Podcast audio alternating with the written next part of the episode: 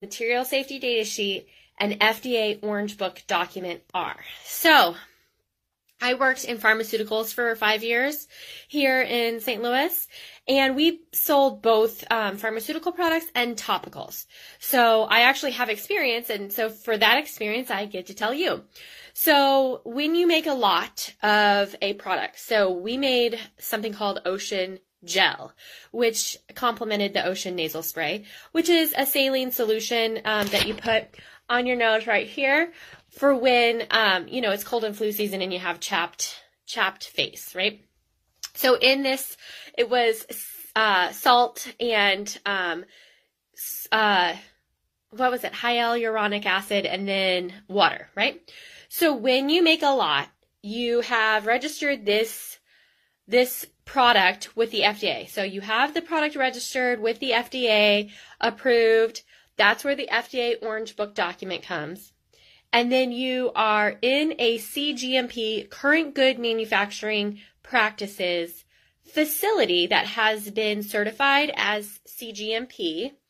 And then what you do is you make the lot and you test it. You, you know, you test its sample size in the lab and that's going to give you your certificate of analysis of what the contents are in the product. So like the percentage of water, the percentage of the salt, and um, that it is that it is you know standard with what you have submitted and been approved by the FBA FDA.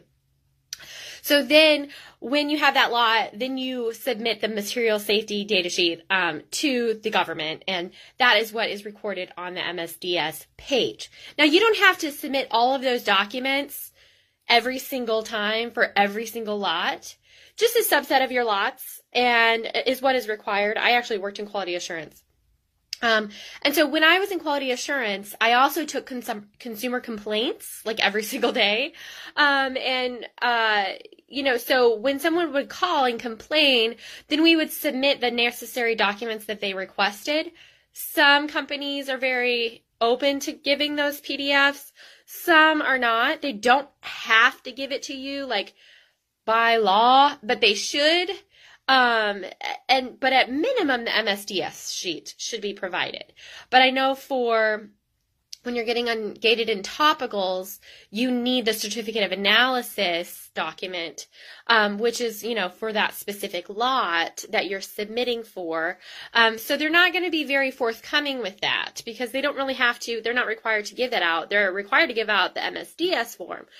So I just wanted to give you a little background on what in the world those documents are that they're asking for. So certificate analysis, certificate of analysis, MSDS, material safety data sheet, CGMP, current good manufacturing practices, and FDA Orange Book document. So that's what those are, um, just so you have a little background on why, what are these and why are they even asking for them. And in the United States, you're supposed to have all of those documents for anything that goes on or in your body. So all topicals and all dietary supplements. Um, so that is the overview. I hope that's helpful. Thanks.